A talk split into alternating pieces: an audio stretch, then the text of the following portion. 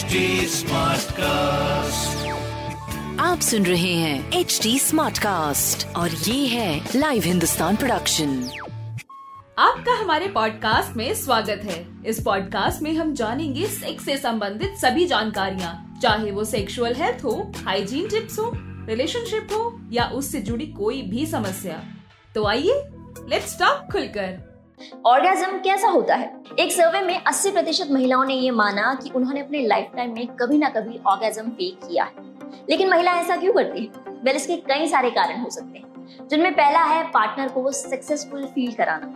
दूसरा है अगर वो अपने पार्टनर को पसंद करती हूँ और वो नहीं चाहती कि वो हर्ट तीसरा है कि अगर सेक्स पोजीशन गलत है या फिर बहुत देर से उनके पार्टनर सेक्स एक्टिविटी कर रहे हैं और अब वो थक गई हैं या फिर उन्हें दर्द हो रहा है।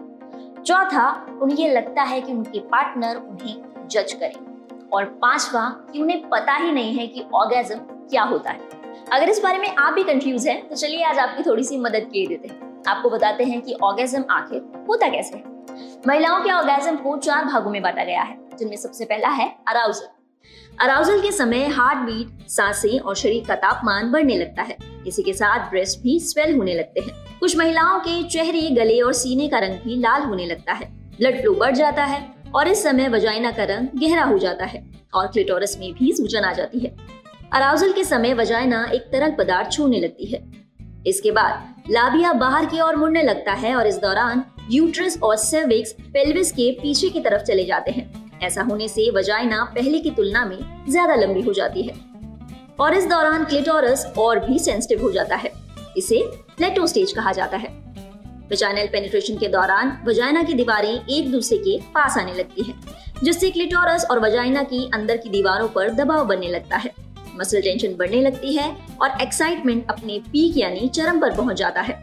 इसके बाद यूट्रस इन स्पिंक्टर वजाइनल वॉल का निचला हिस्सा एक दूसरे को कॉन्ट्रैक्ट करने लगते हैं और इन्हीं कॉन्ट्रैक्शंस की वजह से ऑर्गेजम होता है। इस समय महिला इन हिस्सों में एक तरह से चटके महसूस करती है, जैसे दिल में धक धक होती है। फीमेल्स इन चटकों को 10 से 15 बार महसूस करती है, जो कि कुछ सेकंड से लेकर एक मिनट तक महसूस किए जा सकते हैं। इसके बाद रेजोल्यूशन स्टेज में ब्लड प्रेशर धीमा पड़ने लगता है और फीमेल डीप रिलैक्सेशन की स्टेज में पहुँच जाती है। आमतौर पर फीमेल्स को इसके बाद गहरी नींद आ जाती है। तो ये तो हमने आपको बताया कि इस दौरान फीमेल की बॉडी के अंदर क्या चल रहा होता है। लेकिन एक चीज़ पहले ही क्लियर कर दूँ कि हर फीमेल का ऑर्गेजम अलग अलग हो सकता है।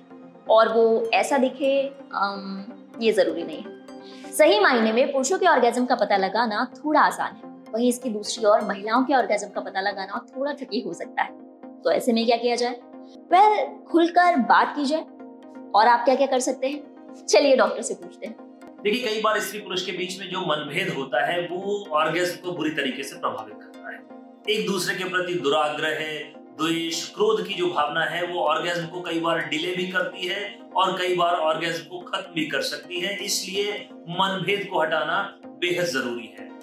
ऐसा भी देखा गया है कि जो फीमेल डोमिनेटिंग पोजीशन होती है, उसमें भी ऑर्गेज्म रिलेटिवली बढ़ता है और सेकेंडली मेल को दूसरा एडवांटेज होता है कि यहाँ पर सेक्स की टाइमिंग भी थोड़ी सी थोड़ी सी बढ़ जाती है। सबसे महत्वपूर्ण है, जो ऑर्गेज्म का बेस तैयार करता है, वो है फोर प्ले फोर प्ले जितना बेहतर होता है ऑर्गेज्म की इंटेंसिटी उतनी बेहतर होती है। आमतौर पर देखा जाता है कि फोर प्ले वाला जो पार्ट है, वो काफ़ी शॉर्ट रहता है कपल्स का, जिनमें ऑर्गेज्म की प्रॉब्लम होती है। और अगर हम फीमेल ऑर्गेज्म की बात करें तो वहाँ पर क्लाइटोरल स्टिमुलेशन बहुत ही इंपॉर्टेंट कंपोनेंट होता है। उसे बिल्कुल भी मिस नहीं करना है। देखिए पार्टनर्स को एक दूसरे के लिए जो भी सेक्स की नीड्स हैं उसकी उसमें हार्श स्टेटमेंट से बचना है जो कि आत्मविश्वास को कमज़ोर करें। जैसे कि आ, मुझे तुमसे तो ये नहीं होगा इतना टाइम क्यों लग रहा है? साथ में कॉपरेट क्यों नहीं कर रहे हो या कर रही हो? ऐसे जब कॉन्फ्लिक्ट डेवलप होते हैं तो वो सेक्स के एंजॉय को पूरी तरीके से खत्म कर देते हैं और ऑर्गेज्म को भी बुरी तरीके से प्रभावित करते हैं। बल्कि अपनी सेक्सुअल नीड को साफ़, सरल, स्पष्ट भाषा में कहें, ताकि पार्टनर्स एक दूसरे का ख्याल रख सके, ना कि किसी भी प्रकार की धारणा बनाए। कितना फनी है ना कि आप एक इंसान के साथ इतने इन्वॉल्व हैं, बावजूद इसके जब बात सेक्स की आती है तो आप बात करने से ही कतराते हैं और गड़बड़ यही हो जाती देखिए, समझना बहुत ज़रूरी है कि जो चीज़ें मेल के लिए काम कर रही हैं, ज़रूरी नहीं है कि वो फीमेल के लिए भी काम करें। फीमेल ऑर्गेजम को हमारे समाज में हमेशा से ही इतनी इंपॉर्टेंस नहीं दी गई। क्योंकि हमारे यहाँ माना जाता है कि सेक्स का मेन पर्पस है प्रेग्नेंट होना। और उसके लिए मेल को इजैकुलेट करने की ज़रूरत है, यानी कि मेल का ऑर्गेजम इंपॉर्टेंट है फीमेल का नहीं। और यही कारण है कि फीमेल्स की सेक्स डिजायर्स को इतनी तवज्जो नहीं दी जाती। देखिए सेक्स एक म्यूचुअल एक्टिविटी है और इसमें फीमेल का एक्टिव होना भी उतना ही ज़रूरी है। आप कितनी भी दवाइयाँ, नुस्खे और पोजिशन ट्राई कर लें, लेकिन अगर फीमेल एक्टिव नहीं है तो आपका ऑर्गेजम उतना बेहतर नहीं हो पाएगा जितना आप चाहते हैं। तो बेहतर रहेगा कि अपने पार्टनर से इस बारे में खुलकर बात करें। और अगर आपको लगता है कि आप दोनों मिलकर इस प्रॉब्लम का सोल्यूशन नहीं निकाल पा रहे तो एक अच्छे डॉक्टर के पास जाएँ।